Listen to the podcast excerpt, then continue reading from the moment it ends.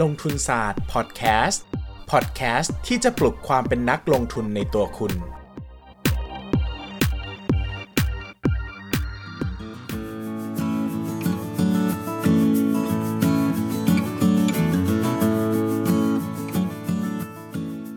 สวัสดีครับ ยินดีต้อนรับทุกคนเข้าสู่รายการลงทุนศาสตร์พอดแคสต์รายการที่จะชวนทุกคนมาพัฒนาความรู้ด้านการเงิน และการลงทุนไปด้วยกันนะครับ วันนี้เราจะชวนทุกคนมาพูดถึงเรื่องที่ เออแป๊บเดียวเองเนอะมันก็ดูเป็นเรื่องที่เอาไปแล้วนะครับ กลายเป็นเรื่องที่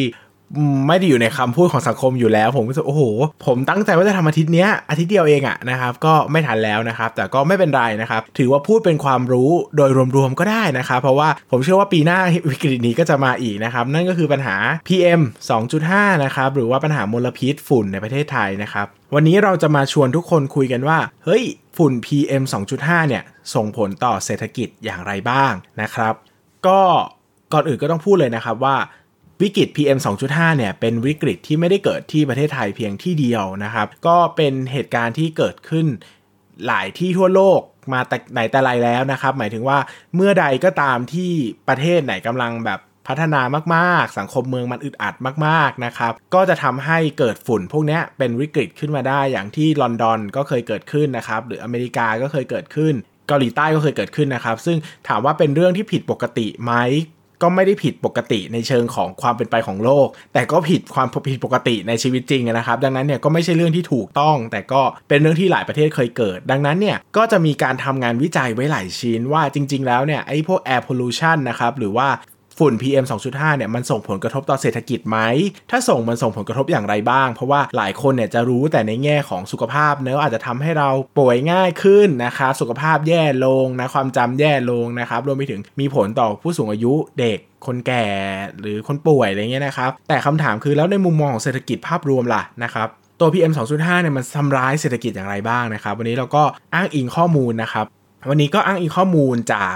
The Economic Consequence of Outdoor Air Pollution นะครับ ซึ่งเป็นชื่อเหมือนงานวิจัยชิ้นหนึ่งนะครับ โดยสรุป ซึ่งมาจาก Organization for Economic Cooperation and Development นะครับ ซึ่งเป็นองค์กรที่ดูแลด้านสุขภาพ แล้วก็ทำวิจัยด้านสุขภาพเนาะนะครับเขาก็จะเปิดเผยว่าปัญหามลพิษที่ส่งผลต่อเศรษฐกิจเนี่ยมีทั้งหมด 3 ช่องทางหลักๆ ด้วยกันนะครับ ก็คือผลผลิตทางการเกษตรประสิทธิภาพแรงงานและค่าใช้จ่ายด้านสุขภาพนะครับ ก็เราจะเห็นภาพแล้วนะครับว่าเศรษฐ เศรษฐกิจเนี่ยมันได้รับผลกระทบจากฝุ่น PM 2.5 อย่างไรบ้างนะครับ อย่างแรกนะครับก็คือผลผลิตทางการเกษตร อันนี้หลายคนอาจจะไม่เคยทราบมาก่อนนะครับความเข้มข้นของฝุ่นละอองและมลพิษในอากาศเนี่ยส่งผลให้เปอร์เซ็นต์ของผลผลิตทางการเกษตรลดลงโดยตรง หมายถึงพื้นที่ไหนนะครับที่มีฝุ่นเยอะๆ ผลผลิตที่ ต้นไม้นะครับหรือว่าไร่สวนนะครับจะออกมาได้ในการทำการเกษตรเนี่ยก็จะต่ำลงนะครับปัจจัยดังกล่าวเนี่ยก็เป็นแนวโน้มแบบเดียวกันทั่วโลกนะครับก็คือไม่ว่าจะเป็นที่ไหนๆเนี่ยมลพิษก็ส่งผลให้ไอ้ผลผลิตทางการเกษตรแย่ลงทางนั้น คือหมายถึงว่าไม่คือไม่มีพืชตัวไหนที่เขาทำกันคือมันไม่มีพืชตัวไหนที่ ใช้ในการเกษตรอะที่เจอฝุ่นเยอะๆแล้วมันดีไปเลยว่าโอ้โหเจอฝุ่นแล้วงอกงามจังอะไรเงี้ยต้องเผาเผาไล่เพื่อจะทำให้มันรมควันแล้วก็เติบโตมันไม่มีนะครับ ส่วนใหญ่เนี่ยก็จะเป็นไปในทิศทางเดียวกันหมดก็คือตัวของผลผลิตเนี่ยจะต่ำลงนะครับ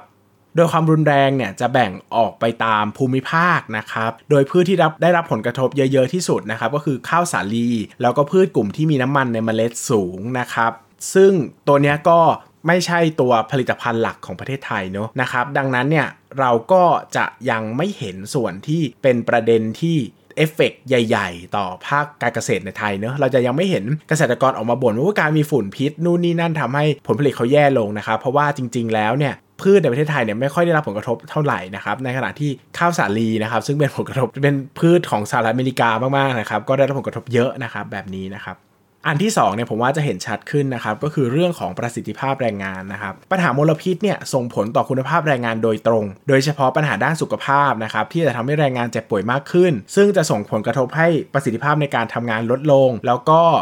การออกมาตรการหลีกเลี่ยงมลพิษเนี่ยก็ส่งส่งผลต่อประสิทธิภาพการทำงานด้วยเช่นกันนะครับ เช่นการประกาศให้ปิดโรงเรียนอย่างเงี้ยนะครับ การประกาศปิดโรงงาน การประกาศ work from home นะครับ พวกเนี้ยมันดีต่อสุขภาพก็จริง แต่มันเป็นผลเสียต่อเศรษฐกิจนะครับ เพราะว่ามันไม่กระตุ้นให้เกิดการจับจ่ายใช้สอย คนอยู่บ้านก็ใช้เงินน้อยลงนะครับ หรือว่าปิดเรียนปิดการทำงานเนี่ยงานมันก็ไม่เดินนะครับ คนก็ไม่ออกจากบ้านไม่ได้ใช้เงินกัน ซึ่งผมไม่ได้บอกนะว่าไอ้การทำการเซฟสุขภาพมาก่อนเนี่ยเป็นเรื่องที่ผิด มันคือเรื่องที่ถูกนะครับ ยังไงเราก็ต้องสนใจชีวิตคนมาก่อนเศรษฐกิจอยู่แล้ว แต่ในระยะยาวอะมันคือเหตุผลว่าเราจำเป็นจะต้องแก้ไขปัญหาเหล่านี้อย่างจริงจัง เราไม่สามารถเอาขายผ้าเอาหน้ารอดไปปีต่อปีได้ เพราะว่าในระยะยาวแล้วเนี่ยมันส่งผลกระทบเยอะต่อเศรษฐกิจนะนะครับดังนั้นเนี่ยมันก็ไม่ใช่เรื่องที่เราจะ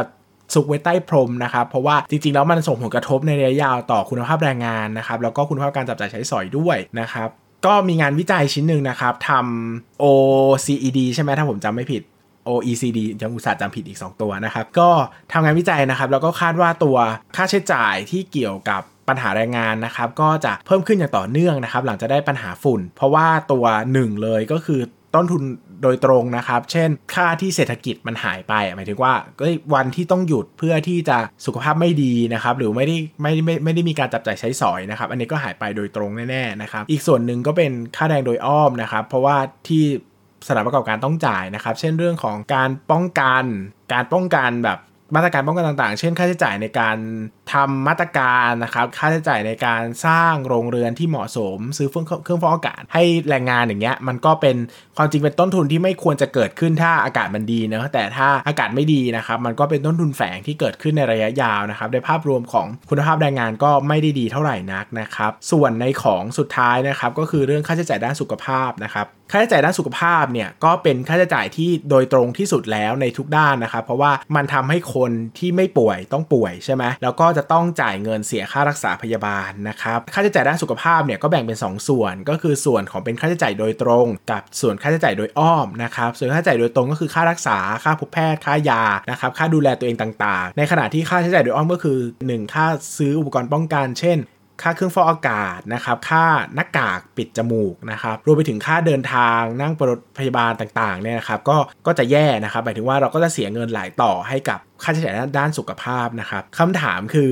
แล้วมันไม่ดีหรอ เพราะว่าค่าใช้จ่ายก็กลายเป็นรายได้ของโรงพยาบาล หรือว่าของร้านขายยาบริษัทยาไม่ใช่หรอนะครับก็ต้องอธิบายก่อนว่าปัจจัยด้านสุขภาพเนี่ยมันส่งผลเยอะ เพราะว่า คนจะทำงานได้ดีไม่ดี หารายได้ให้ประเทศได้มากไม่มาก สุขภาพมีผลเยอะนะครับ เพราะว่าถ้าคนสุขภาพดีอายุยืนยาวเนี่ยก็สามารถทำงานหาเงินได้ยาวนานนะครับ ถ้าคนป่วยตลอดอะความสามารถในการหาเงินก็จบไปแล้วนะครับ ดังนั้นเนี่ยเขาก็จะไม่สร้างผลประโยชน์อะไรให้กับประเทศชาตินะครับ ไม่ได้กระตุ้นเศรษฐกิจอะไร ดังนั้นภาพรวมของเรื่องค่าใช้จ่ายสุขภาพเนี่ยไม่ใช่ค่าใช้จ่ายที่ดีนะครับ ไม่ได้หมายความว่าเอ้ยมันมันดีต่อโรงพยาบาลดีต่อร้านขายยาแหละแต่มันไม่ได้ดีต่อองค์รวมสุขภาพระยะยาว คือคนน่ะต้องเสียเงินมาดูแลสุขภาพทั้งที่ควรจะไปใช้อย่างอื่นนะครับคือถามว่าเงินหายไปไหมเงินก็ก็วนอยู่ที่เดิมแหละ เพราะว่าคือเอาเงินที่จะใช้อย่างอื่น มาใช้จ่ายด้านสุขภาพใช่ไหมครับแต่การใช้จ่ายด้านสุขภาพอะมันไม่ได้เป็นการใช้จ่ายที่เพิ่มศักยภาพการผลิตของประเทศในระยะยาว คือมันไม่ได้เพิ่มศักยภาพคน ไม่ได้เพิ่มศักยภาพธุรกิจ ใด ๆ มากนัก ยกเว้นบริษัทยาหรือโรงพยาบาลนะครับ มันเป็นการกระจุกตัวมากเกินไปนะครับพอคนไม่มีเงินแต่เขาต้องไปสูญเสียค่าดูแลสุขภาพเยอะนะครับเขาก็ไม่จับจ่ายใช้สอย แล้วก็ไม่ได้ไปพัฒนาตัวเอง ไม่ได้พัฒนาธุรกิจนะครับภาพการใช้ชีวิตรวมไปถึงภาพการจับจ่ายใช้สอยก็แย่ลงนะครับผมว่านอกจากเรื่องของเกษตรแล้วนะครับ เรื่องของแรงงานแล้วเรื่องของค่าใช้จ่ายแล้วนะครับ ผมว่าอีกสิ่งหนึ่งก็มันเป็นเรื่องของมูดในการออกมาจับจ่ายใช้สอยด้วยนะครับ เพราะว่าพอฝุ่นมันเยอะอะหนึ่งคือกิจกรรม outdoor ก็ลดลงนะครับหมายถึงว่าคนก็ออกไปนอกบ้านน้อยลง วันก่อนผมทำโพลในลงทุนศาสตร์นะครับ ก็ถามว่าเฮ้ยการมีฝุ่น PM 2.5เนี่ยมันส่งผลกระทบต่อการใช้ชีวิตนอกบ้านของคุณไหมนะครับผลก็คือคนส่วนใหญ่ก็ตอบว่ามันกระทบนะครับเขาก็จะลดการทำแอคทิวิตี้นอกบ้านนะครับแล้วก็จะอยู่ในอาคารปิดมากขึ้นนะครับ ซึ่ง activity ที่เจอบ่อยสุดก็คือเรื่องการวิ่งนะครับ วิ่งออกกำลังกายเนี่ยก็จะน้อยลงนะครับ หมายถึงว่าเราก็อาจจะเจอปัญหาว่า เอ้ยตัวนี้ก็สร้างความซบเซาไปเนอะที่ความจริงแล้วการสปอร์ตเขาเรียกว่า sport tourism นะครับ การท่องเที่ยวเชิงกีฬา พวกการไปวิ่งไปอะไรทั้งหลายเนี่ยความจริงก็เป็นอีก sector หนึ่งที่มาแรงมากในประเทศไทยนะครับ แต่แบบโอเคหลายคนอาจจะไม่ค่อยได้พูดถึง เพราะว่ามันไม่ได้มีหุ้นในประเทศไทยที่เลือกซื้อได้เยอะใช่ไหมครับแต่ก็เป็นอีก part หนึ่งที่ค่อนข้างดีมากเหมือนกัน เพราะว่าตลาดนักวิ่งก็เติบโตอย่างต่อเนื่องนะครับคนหันมาวิ่งกันเยอะนะครับอันนี้ก็จะเป็นอีกส่วนหนึ่งที่หายไปรวมไปถึงภาพรวมการจับจ่ายใช้สอยนะครับบรรยากาศมันไม่ดีอะ่ะ ผมไม่รู้คนอื่นเป็นไหมแต่ถ้าโอ้โหออกจากบ้านแล้วฟ้ามันมืดมันสลัวไปหมดนะครับแบบฟีลลิ่งของการจะไปเฉลิมฉลอง หรือว่าการจะเป็นอะไรอย่างเงี้ยมันก็อาจจะดรอปลงไปนะครับผมตอบยากเหมือนกันเนอะว่าคนจะไปอยู่ห้างมากขึ้น และจับจ่ายใช้สอยในห้างมากขึ้นหรือเปล่า หรือว่าจะตรงกับจากที่ทำงานกลับบ้านเลย อันนี้ผมว่ามันก็เป็นไดเลม่านิดนึง เราไม่เห็นตัวเลขครับ เราก็ วินิจฉัยได้ยากว่าจะไปในทางไหน แต่ผมก็โดยส่วนตัวก็เชื่อว่าการมีฝุ่น PM 2.5 เนี่ย ไม่ได้เป็นภาพรวมในแง่บวกต่อเศรษฐกิจเท่าไหร่นักนะครับ อาจจะลดมูดในการออกจากบ้านไป อาจจะลดมูดในการจับจ่ายใช้สอย อาจจะลดมูดในการทำกิจกรรมกลางแจ้งนะครับ ส่วนที่ได้รับประโยชน์แน่ๆล่ะก็คือโรงพยาบาลนะครับ ร้านขายยาแล้วก็ส่วนของ ร้านขายเครื่องฟอกอากาศ อย่างปีที่แล้วเนี่ยโฮมโปรโตดีมากนะครับจากขายเครื่องฟอกอากาศแต่ปีนี้ผมว่าน่าจะไม่ได้บูมเหมือนตะเก่าแล้วนะครับ เพราะว่าคนที่ซื้อไปที่ปีที่แล้วเครื่องฟอกก็ยังอยู่นะครับมันไม่ได้เจ๊งในปีเดียวดังนั้นเนี่ยความร้อนแรงในการขายเครื่องฟอกอากาศก็น่าจะดรอปลงไป เพราะว่าปีที่แล้วมันเป็นปีที่หนักหนาสาหัสมากก็เราจะได้เห็นภาพรวมที่แตกต่างกันนะครับ ประมาณนี้นั้นภาพรวมฝุ่น PM 2.5ทำร้ายเศรษฐกิจอย่างไรนะครับ ถ้าพูดโดยสรุปอะมันทำร้ายหลายอย่างเนอะแต่ผมถ้าจะเอาสรุปอย่างเดียวนะครับ ขอข้อเดียวคือมันจริง ๆ มันทำร้ายสุขภาพเรามากนะครับ การที่มันทำร้ายสุขภาพเราเนี่ยมันจะทำให้เราเนี่ยไม่มีความสามารถในการพัฒนาตัวเอง แล้วก็ไม่ได้เพิ่มศักยภาพในการหาเงินให้กับประเทศนี้ในระยะยาวนะครับดังนั้นโดยภาพรวมแล้วเนี่ยมันไม่ใช่เรื่องที่ดีนะครับ เพราะว่าถ้าเราแก้ไขไม่ได้เนี่ยมันก็มีโอกาสที่ประเทศเราจะจมปลักอยู่กับปัญหาสุขภาพ ซึ่งโดยอีกประเด็นหนึ่งที่เราลืมพูดถึงไปนะครับก็คือสปสชนะครับหรือว่าคนที่ออกค่าใช้จ่ายหลักให้ประเทศนี้คือรัฐบาลนะครับก็คือเอาเงินมาจากรัฐบาล ดังนั้นถ้าคนป่วยมากๆเนี่ย ภาพรวมค่าใช้จ่ายของรัฐบาลเนี่ยก็ไปเสียเยอะกับการดูแลรักษาผู้ป่วย ซึ่งถามว่าการดูแลรักษาผู้ป่วยอะ่ะมันเป็นการเปลี่ยนจากลบไปเป็นศูนย์เนอะมันไม่ได้ไปแบบไม่ได้ฟีดเงินเข้าไปเพื่อกระตุ้นเศรษฐกิจ ดังนั้นเศรษฐกิจมันไม่ได้เติบโตมาจากการที่ผู้คนหายป่วยนะครับมันต้องเติบโตมาจากการลงทุนหรือการขยายศักยภาพของภาคเอกชน แล้วก็ภาคประชาชนนะครับดังนั้นเนี่ยฝุ่น PM 2.5มองในมุมมองเศรษฐกิจยังไงก็คุ้มค่าที่จะ พัฒนามาในระยะยาวนะครับ เพราะว่าดูจากงานวิจัยแล้วนะครับ ก็แรงงานมีภาวะถดถอยอย่างชัดเจนนะครับ โอเค ประมาณนี้นะครับ อาจจะช้าแล้วก็เอาอัปเดตไปหน่อย เพราะว่าหลายคนก็คงลืมเรื่อง 2.5 ไปแล้วนะครับ เพราะว่ามีลมเข้ามาด้วยนะครับ ก็ทำให้มาตรฐานค่าฝุ่นในประเทศไทยก็ดีขึ้นมากนะครับฟังเป็นความรู้แล้วกันนะครับ แล้วก็เผื่ออนาคตมันจะกลับมาอีกนะครับ เราก็จะได้เข้าใจถึงภาพรวมที่มันส่งผลกระทบต่อเศรษฐกิจไปด้วยกันสำหรับวันนี้ก็ขอบคุณทุกคนมากเลยครับ สวัสดีครับ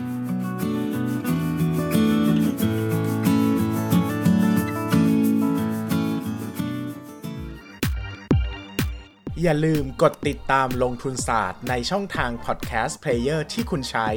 แล้วกลับมาปลุกความเป็นนักลงทุนกันใหม่ในลงทุนศาสตร์พอดแคสต์